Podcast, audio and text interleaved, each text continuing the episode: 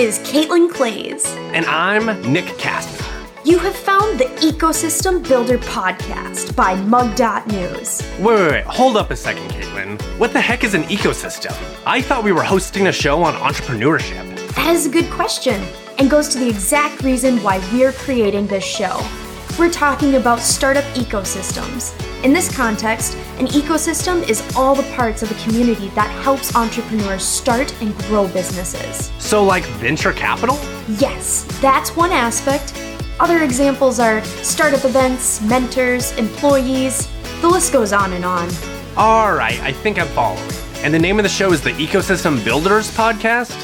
Yes, you and I are interviewing people across the country working to develop their local communities into places entrepreneurs work, live, and thrive. Don't tell me we're going to focus on Silicon Valley. They get endless praise, spend lots of money, and most of the time, their products don't even work.